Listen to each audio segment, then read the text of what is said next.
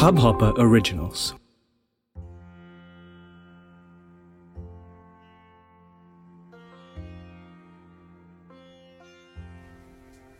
नारायण कवच। अजामिल कृतार्थ हुआ, इसकी कथा वर्णन की गई है। बाद में उत्पत्ति का थोड़ा क्रम समझाया गया है। दक्ष प्रजापति के घर ऐश्वर्य शबलाश आदि अनेक बालकों का जन्म हुआ। नारद जी ने सभी को संन्यास दिया। इससे दक्ष प्रजापति को बहुत दुख हुआ। तब ब्रह्मा जी ने उसे आश्वासन देकर साठ कन्याएं दी। दक्ष प्रजापति इन अनेक कन्याओं के वंश का वर्णन किया गया है। प्रमुख कन्याएं हैं दिति और अदिति। अदिति के घर बारह संतान हुई हैं। विश्वान, अर्यमा, पूषा, त्वष्टा, सविता, भगदाता, विधाता, वरुण, मित्र, सुख और उरुक्रम। एक एक वंश का वर्णन किया गया है। त्वष्टा के घर विश्वरूप का जन्म हुआ। विश्वरूप देवों का गुरु बना है। उसने देवों को नारायण कवच की विद्या दी थी। नारायण कवच के प्रताप से ही देवों ने राक्षसों का विनाश किया और स्वर का राज्य पा लिया। राजा ने प्रश्न किया कि महाराज, यह नारायण कवच क्या है? मेरी सुनने की इच्छा है। सुखदेव जी महाराज वर्णन करते हैं कि राजन श्रवण कीजिए। वीर पुरुष जब लड़ने जाते हैं तब लोहे का वक्तर पहन कर आते हैं। कवच अर्थात वक्तर। यह मंत्रात्मक कवच है।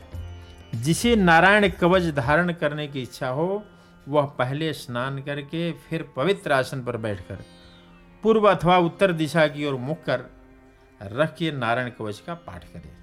हमारे शास्त्रों में लिखा है कि दक्षिण दिशा अपवित्र है, पश्चिम दिशा अपवित्र नहीं है पर पवित्र भी नहीं है।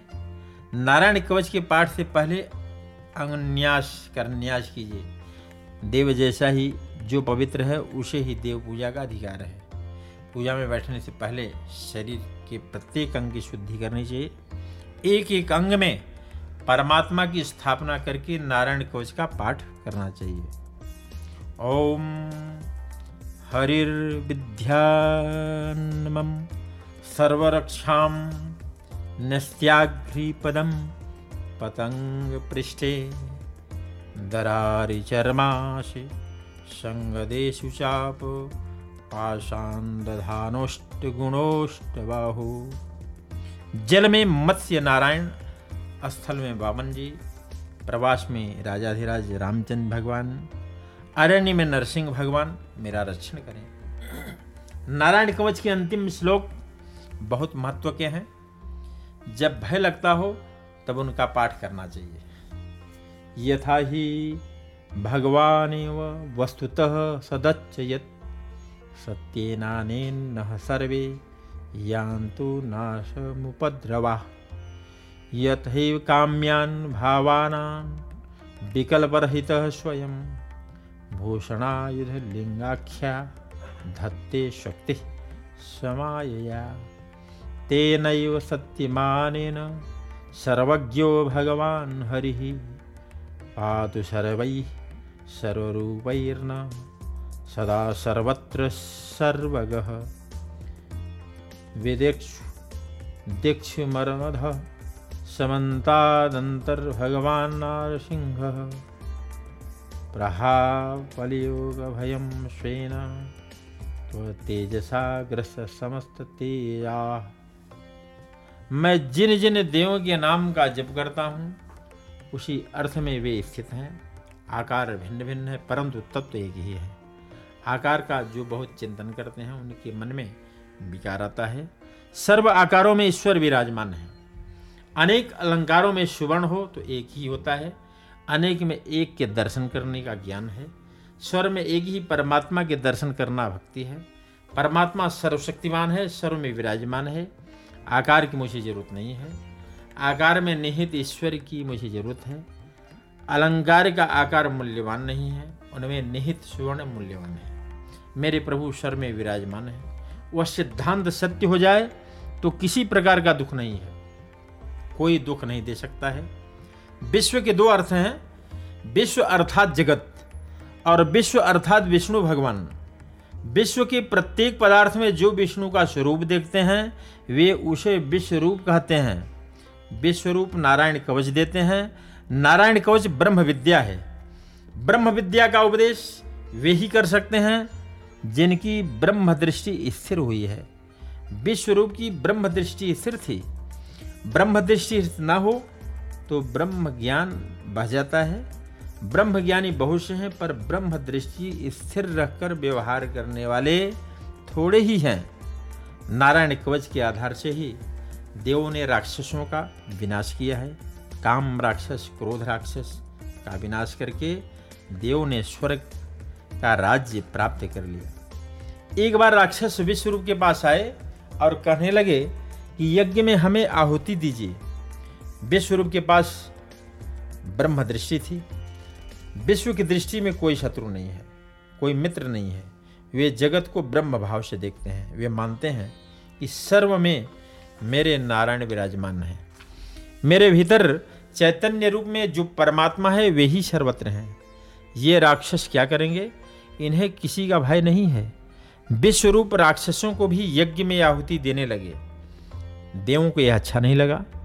इंद्र राजा ने विश्व का मस्तक काट डाला।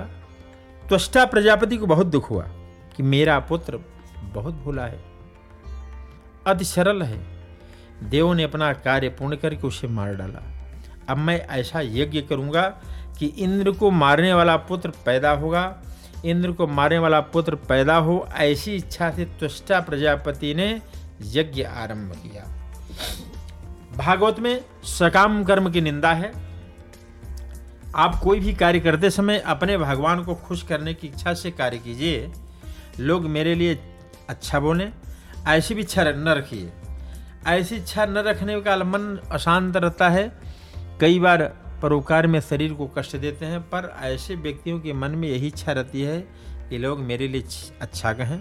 कोई बुरा कहता है तो उन्हें बहुत दुख होता है। कई माताएं घर में काम करती हैं, पर ऐसी इच्छा रखते हैं कि लोग मेरी प्रशंसा करें। घर के लोग जब अच्छा नहीं बोलते तब ये जी जलाती हैं कि मेरे भाग्य में यश नहीं है, मैंने इतना किया फिर भी मेरे लिए ऐसा नहीं करते हैं, मेरी कद्र नहीं करते। कोई आपकी कद्र करे, ऐसी इच्छा न रखिए। यह जीव ऐसा दुष्ट है कि यह ईश्वर की भी कद्र नहीं करता है। तब यह जीव की कद्र किस तरह करेगा? मानव परमात्मा की कद्र कहाँ करता है। आपकी कद्र तो भगवान करेंगे। सुखदेव जी महाराज राजर्षि को सावधान करते हैं कि परमात्मा को प्रसन्न करने की भावना से सत्कर्म कीजिए। ऐसे सत्कर्म में थोड़ी भूल हो जाए तो भगवान क्षमा कर देते हैं। सकाम कर्म में थोड़ी सी भूल हो जाए तो क्षमा नहीं है, सजा है। ऐसी भूल के परिणाम के विपरीत आते हैं। इंद्र को मारने वाला पुत्र हो, ऐसी इच्छा रखकर त्वष्टा यज्ञ करने लगे। आज यज्ञ के मंत्र में थोड़ी भूल हुई, इसे इंद्र ने हाथों से मरने वाला पुत्र उत्पन्न हुआ। इंद्र शत्रु विवर्धस्व बोलने के स्थान पर इंद्र शत्रु विवर्धस्व बोला। इस तरह से बोला गया। इंद्र से द्वेष होने के कारण ई को ई गुरु किया और शत्रु का शत्रु ऊ गुरु किया। इसके इसका भावार्थ परिवर्तित हो गया। इंद्र को मारने वाले के स्थान पर इंद्र के हाथों मरने वाला, ऐसा अर्थ हो गया। मंत्र में भूल होने से अनर्थ हो सकता है। भार्या रक्षत भैरवी के स्थान पर भार्या रक्षत भैरवी बोला जाए तो क्या होगा? यज्ञ कुंड से एक भयंकर राक्षस बाहर आया, उसका नाम वृत्रासुर रखा गया। वृत्रासुर देवों के त्रस्त करने लगा। देव ने परमात्मा की स्तुति की। प्रभु ने आज्ञा दी, उस आज्ञा के अनुसार दधीची ऋषि की अस्थियों द्वारा वज्र बनाया गया। वज्र में परमात्मा ने अपना तेज डाला। उसी वज्र को हाथ में लेकर इंद्र वृत्रासुर के साथ युद्ध करने लगे। भयंकर युद्ध हुआ। इंद्र के हाथ में वज्र था। वज्र में नारायण विराजमान थे। इंद्र को भगवान के दर्शन न हुए, पर वृत्रासुर को नारायण के दर्शन हुए। राक्षस था, कृपा पात्र जैवी जीव था। वृत्रासुर ने इंद्र से कहा कि इस युद्ध में जीत तुम्हारी होगी, मेरी हार होगी, पर मैं मान रहा हूं कि भगवान की मुझ पर विशिष्ट कृपा है। त्रैवर्गी कायाश विघात मस्मत्वरिविद्धते पुरुषस्य शक्र ततोनुमेयो भगवत प्रसादो यो दुर्लभो किंच गोचरन्यै। जीत होने पर भी लोग मानते हैं कि भगवान प्रेम और कृपा है। जीव लौकिक सुख के लिए प्रयत्न करता है तो प्रभु को पसंद नहीं है। लौकिक सुख तो जीव के अनेक जन्म भोगता रहा है, आज तक उसे शांति नहीं मिली है। शरण में आए जीव को भगवान अलौकिक आनंद देते हैं। प्रभु के साथ लौकिक सुख का प्रयत्न सफल हो जाता है, और लौकिक सुख का प्रयत्न सफल न हो तो समझिए कि भगवान की आप पर बहुत कृपा है। लौकिक बिगड़ता है तो मन में लौकिक सुख हट जाता है, लौकिक सुधरता है तो मन लौकिक में फंसा रह जाता है। वृत्रासुर कहता है कि इंद्र, तुम्हें स्वर्ग का राज्य मिलेगा, पर एक दिन तुम्हारा पतन होगा। मैं तो वहाँ जाने वाला हूँ जहाँ जाने वाले जीव कभी पुनः संसार में नहीं लौट के आता, जहाँ जाने पर कभी पतन नहीं होता। मैं प्रभु के चरणों में जाने वाला हूँ, तुम्हें लौकिक सुख मिलेगा, मेरे प्रभु अलौकिक सुख देंगे। वृत्रासुर ने परमात्मा की सुंदर स्तुति की। बोलो वृंदावन बिहारी लाल की जय, लक्ष्मी नारायण भगवान की। इसी के साथ वाणी को विराम दिया जाता है। ओम सुशांतिर्भवत् सर्वशांतिर्भवतु।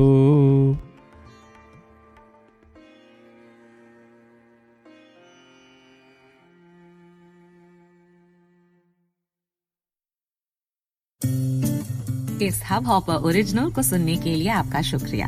अगर आप भी अपना पॉडकास्ट लॉन्च करना चाहते हैं तो हब हॉपर स्टूडियो वेबसाइट पे रजिस्टर करें और एक मिनट के अंदर अंदर अपना खुद का पॉडकास्ट लॉन्च करें।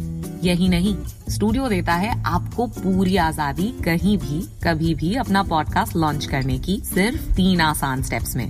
तो साथ में अपना पॉडकास्ट शुरू करने के लिए तैयार? Just hop on Hub Hopper, simply content.